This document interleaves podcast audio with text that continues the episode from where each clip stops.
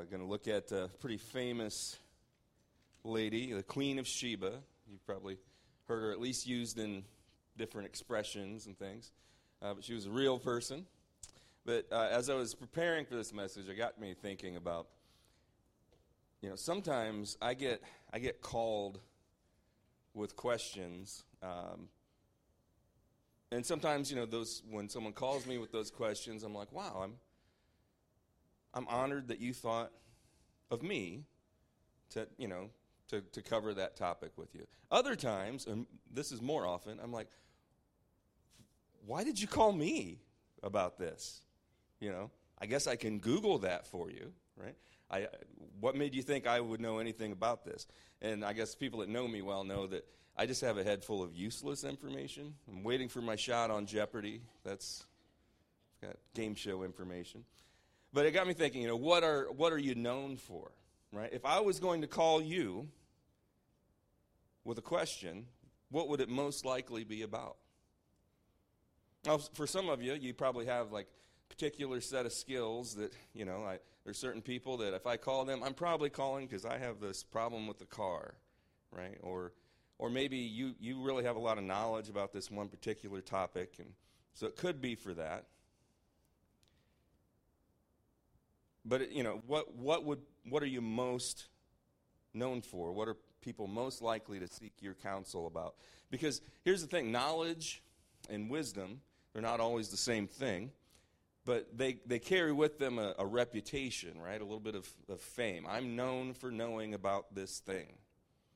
Um, but they, you know, you're also, your knowledge and your wisdom have a reputation and fame, but also how you treat people, and that may be another sermon, you know, because you may know a lot about a thing, but I'm not going to call you because you're such a jerk about it, you know. Try not to make eye contact with anybody as I, but, you know, Pastor Chris and Ben and Scotty, all three, they've touched on over the last uh, several messages, we've learned about Solomon's wisdom. He, uh, you know, when he became king, God said, ask me anything you want, and And he could have asked for anything, but he said, I, I want wisdom to lead your people. And God said, okay, not only am I going to give you that, but I'm going to give you all the things you could have asked for. You're going to have wealth and fame and all of those things. And so his wisdom especially has begun, his reputation has begun to spread for being so wise. And we're going to look into that a little bit. Before we get into our text, though, let's go ahead and pray. We'll ask God to help us understand this stuff. Jesus, we thank you for uh, allowing us to gather together today uh, in person, especially, and and also online. We're thankful uh, that, uh, as crazy as times are, you blessed us to live in a time where we can still, the gospel can be preached um, all over the world. Uh, Lord, we just pray that as we're studying your word today, that um, we wouldn't just fill our heads with information, but, Lord, that we would, our hearts and our minds would be transformed by your wisdom.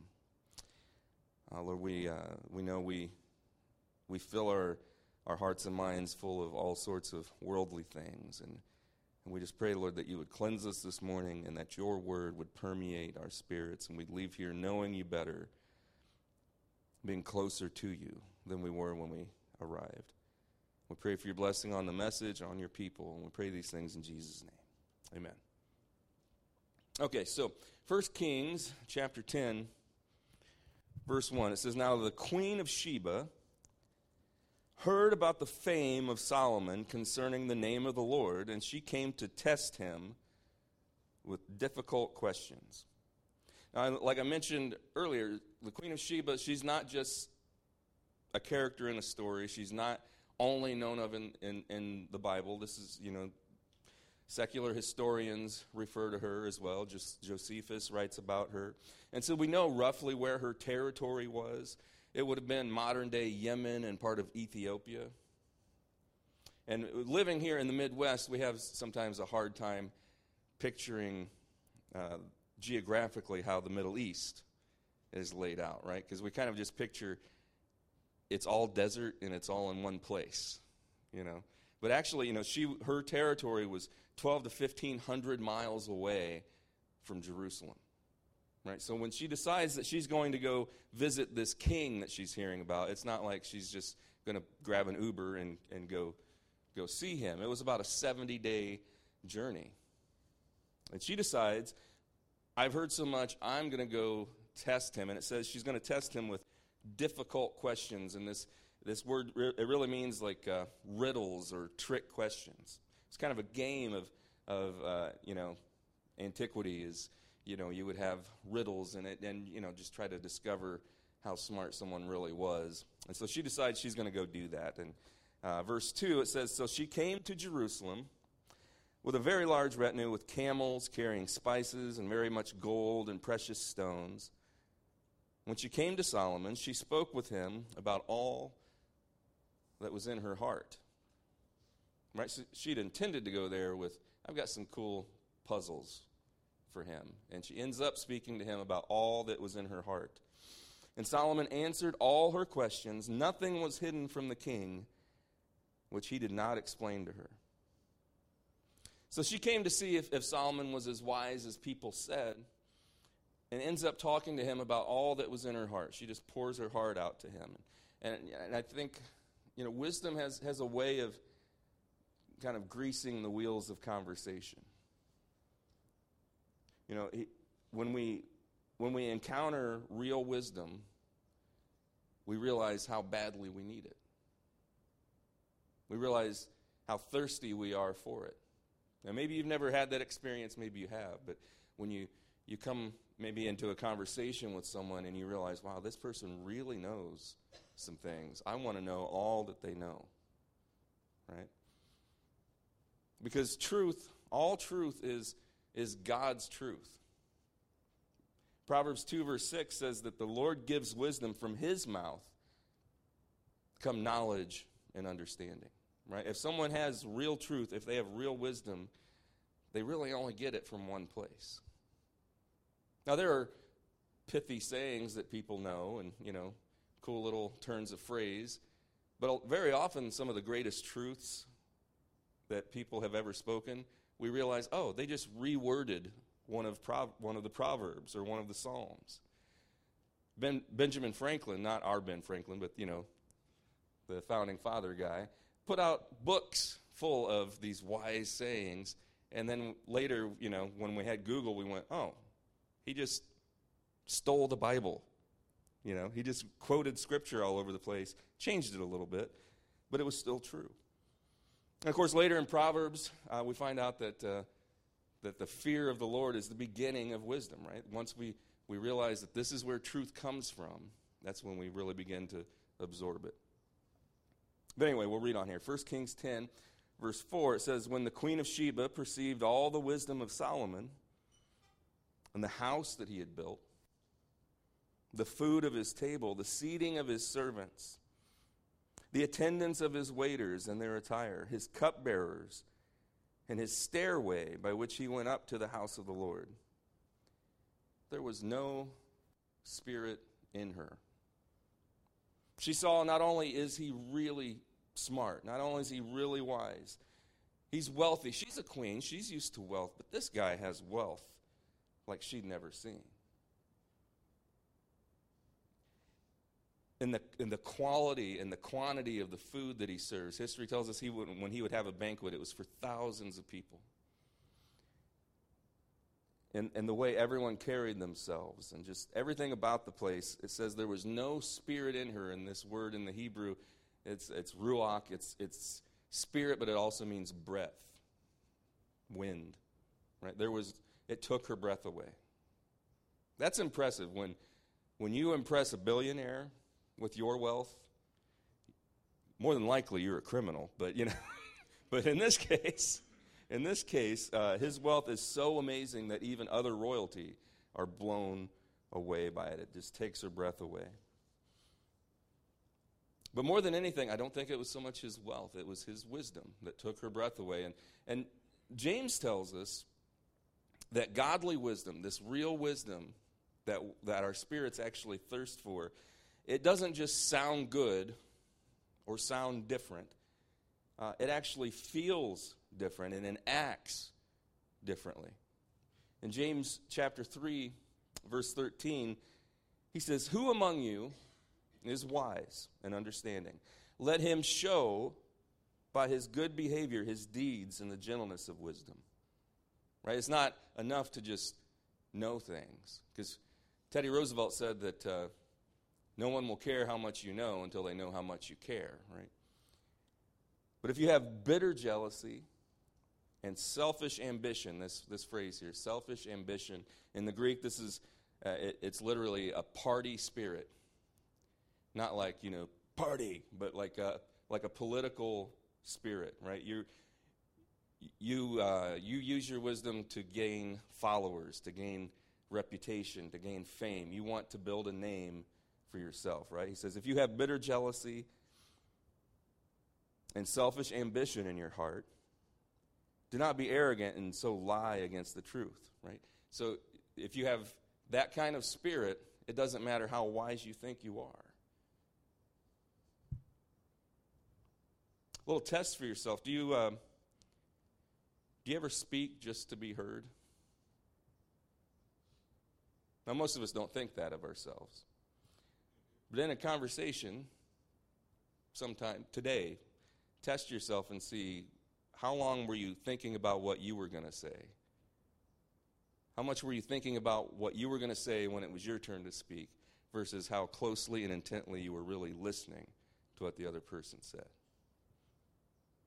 Very often we, you know, we're we're on the wrong end of that equation. We we're waiting for our chance to speak so I can add to the conversation so so they'll know that I'm smart too, right? Or that I belong, or or, or are you genuinely trying to help? Verse fifteen, it says, this wisdom is not that which comes down from above, but is earthly, it's natural, it's demonic even. It's the opposite of what godly wisdom is. For where jealousy and selfish ambition exist, there is disorder in every evil thing. But the wisdom from above is first pure, then peaceable, gentle, reasonable, full of mercy and good fruits, unwavering, without hypocrisy. In other words, real wisdom, it can be convicting, right? When you you talk to someone who really is wise about something, and, and they may show you, you are in the wrong. You've been looking at it all wrong. This is what the truth really is. That can be convicting. But godly wisdom, it's convicting, but it's not condescending. Right? It's not making, it's not aiming to make you feel less. It's aiming to to bring about peace and fruit in your life. And so Solomon has that kind of wisdom, the kind of wisdom that this queen had never really encountered in her life. And so First Kings ten, verse six, says, then she said to the king, it was a true report which I heard in my own land about your words and your wisdom.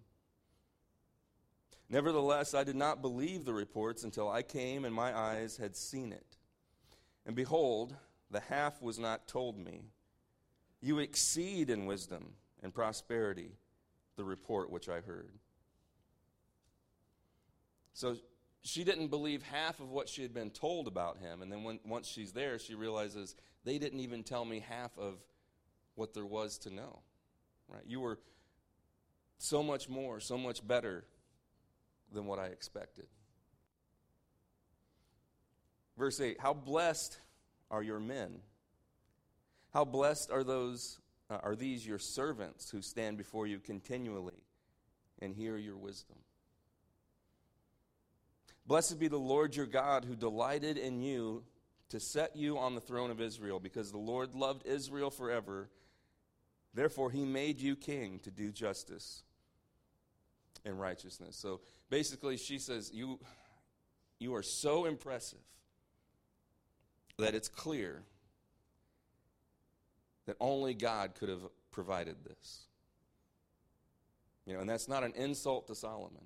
He's so much better, so much grander than she could have possibly imagined, that only God could be behind that. You know, Jesus tells us in, in Matthew five, he says to let your light shine before men in such a way that they see your good works and glorify your Father who is in heaven. Right? That's the kind of life we're to have. Not to be impressive to everyone, but But to live the type of life that someone looks at you and says, clearly God is involved in your life, in the way you make your decisions, in the way you handle situations.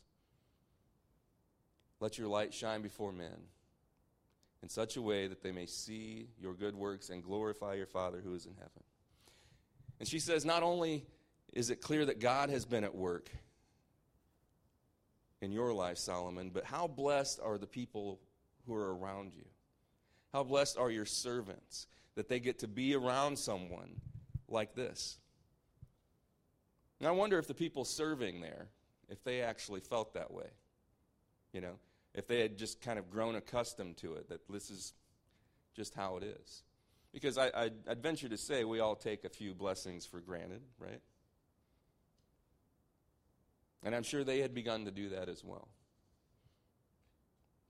But nine hundred years or so later, after these events that we're, we're studying today, Jesus talked about the Queen of Sheba. And he talked of her as an example for us. In Matthew twelve, uh, verse thirty-eight, it says that some of the scribes and Pharisees said to him, "Teacher, we want to see a sign from you." And there's a few verses that follow where, you know, they're wanting him to perform a miracle and, you know, impress them and dazzle them. And he says, there's no sign's going to be given to this wicked generation except the sign of the prophet Jonah, right? For three days and three nights in the belly of the whale, and I'm I'm going to be in the grave three days. And uh, but then verse forty-two, he says, the queen of the south, which was another name for the Queen of Sheba, will rise up with this generation at the judgment and will condemn it, because she came from the ends of the earth to hear the wisdom of Solomon, and behold, something greater than Solomon is here. He says, she'll be able to stand in judgment of you because she traveled from the ends of the earth. When she heard, she heard tales of a righteous, wise king, and she said, I have got to go see for myself. I'm standing right here in front of you, and I'm so much more than he was. And yet, you want a sign, you want a miracle. She heard the accounts of this king and said, you know, if there's truth, I'm going to seek it out. They hear accounts of an even wiser, even more righteous king, and they say, come and impress us.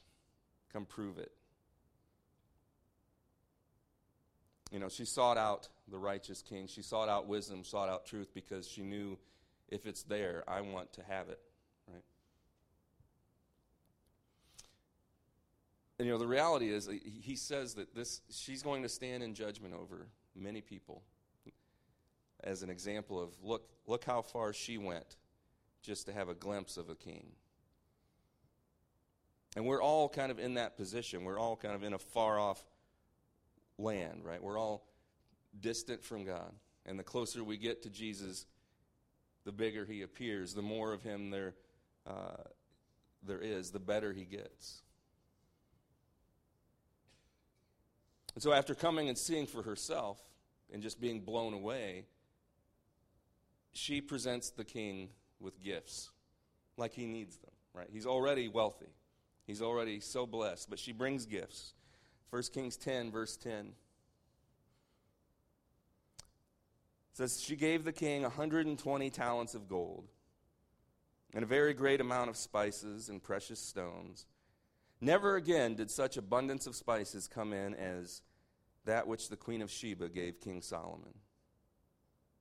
Also the ships of Hiram, which brought gold from Ophir, brought in from Ophir a very great number of almug trees and precious stones. The king made of the almug trees supports for the house of the Lord and for the king's house.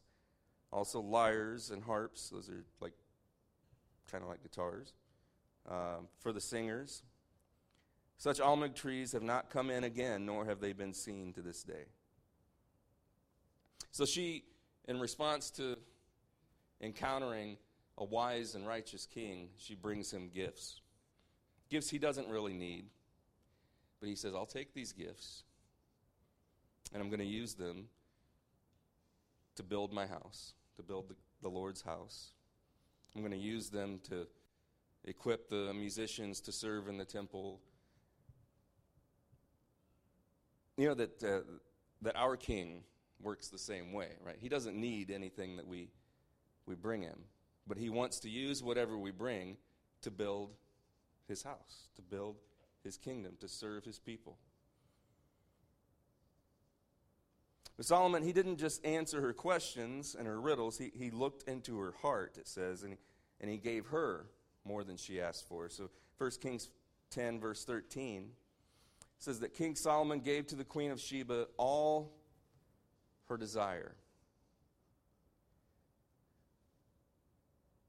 Gave her all her desire, what she requested, besides what he gave her according to his royal bounty. Then she turned and went to her own land together with her servants. So she brought him gifts, and then he gave her gifts from his treasury, right? She probably went home with more than she brought.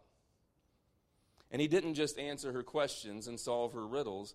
It says that he gave her all her desires. He looked into her heart and saw what she actually needed. So she gave all this bounty, and then he says, great, now I'm going to give you even more. And that, that is that is how the Lord works with us still to this day, is that you can't outgive him. You can't bring so much that he's impressed. And he wants to give you more, more than you can imagine. And, you know, sometimes our needs are much deeper than, than what we can express or even understand. Right? Because she didn't go there with the intention of him looking into her heart. But he did. He didn't just answer her questions. He, he looked into her very spirit of what she needed, all her desires. And that, that is how the Lord wants to work with you. He wants to give to you out of his lavish excess. Ephesians three verse twenty says, now to him who is able to do far more abundantly beyond all that we ask or think, according to the power that works within us. He is able to do more than we can imagine, beyond all that we ask or think. That's that's how he wants to work in our lives. And I, one time, uh, you know, we do trunk or treat here every year, and it's one of our uh, it, one of our favorite things we do. And I remember one year, uh, these kids are coming through, and I think I can't remember. I was doing something. I was kind of busy. I couldn't. Uh, Turn, you know, couldn't reach the kid or whatever. I said, "Go ahead, buddy, just grab a handful."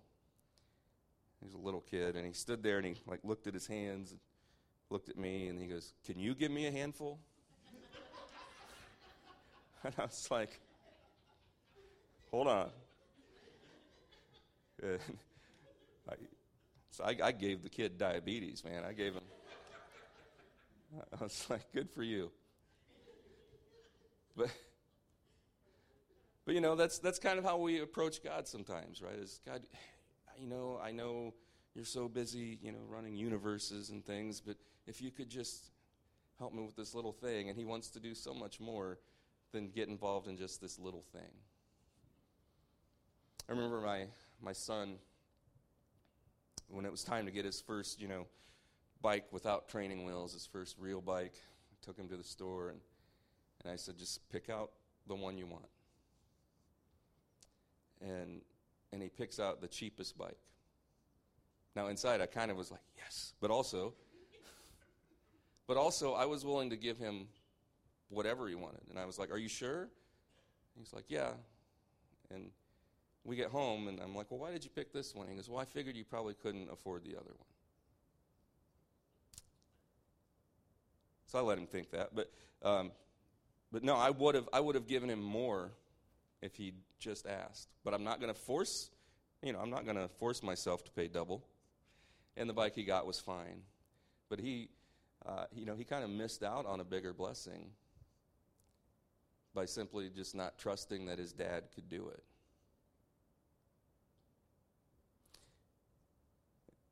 And so I never told him that, you know. I just let him keep riding the cheap bike. No. No, he... Uh, I, I just wonder sometimes if we don't, if we fail, well, I guess I know it to be true. The scripture tells us you have not because you ask not. if we're not failing to invite God into things that he so badly wants to be a part of and to bless. But he's not going to force him, himself on us. So there's a little thing here that I'm just going to address, some, some gossip. Here's the tea. Verse thirteen, it said that he gave to the Queen of Sheba all her desire. In the original language there, it says her passion, right? What she really wanted. So Jewish tradition says that the Queen of Sheba went home pregnant from this trip. That what she really wanted was a baby, and Solomon gave it to her. And she did, in fact, have a son after this journey.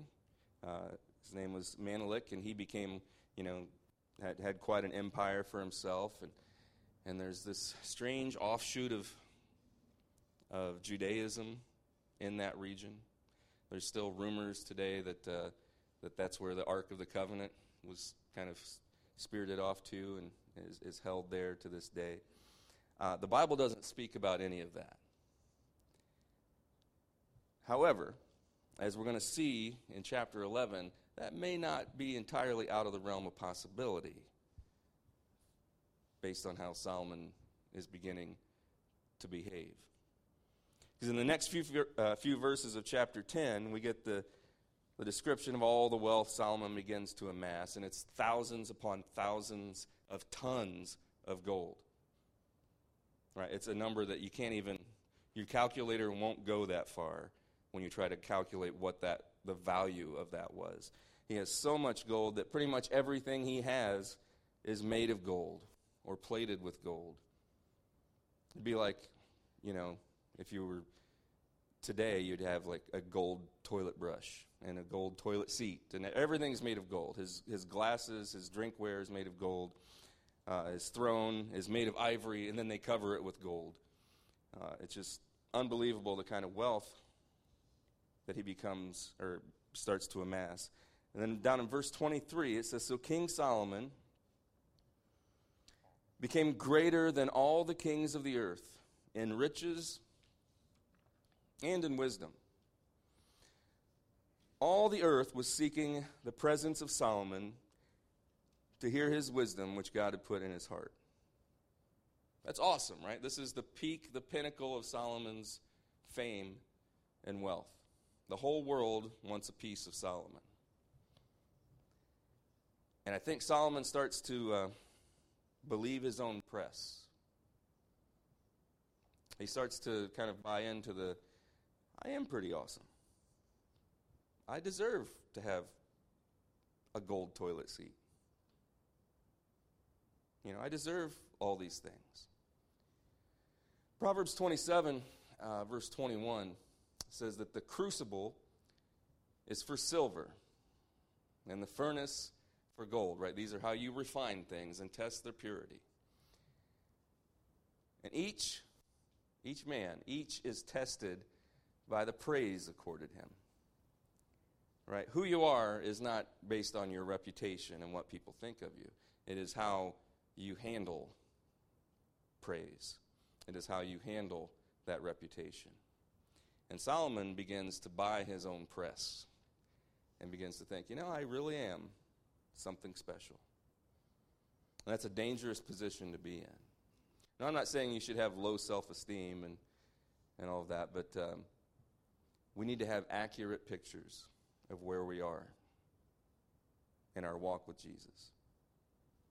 First Corinthians ten, Paul is someone who, if anyone could brag about their the things they'd accomplished and and their knowledge and, you know, their spirituality, it would be him. And only one time in any of his letters does he even kind of do that. He says, you know, among Jews, I was I was a, a Pharisee, the Pharisee of Pharisees. I was as good as that got. I had all the, the pedigree. I had all the, the things that you want, and I count it all as dung. It was just worthless in comparison to knowing Jesus. But he says this in First Corinthians ten, verse eleven, and he's talking about the things in the Old Testament, the things like what we've been studying today. He says, these things happened to them as an example. And they were written for our instruction, upon whom the ends of the ages have come. Therefore, let him who thinks he stands take heed that he does not fall. Right? He says, people like Solomon,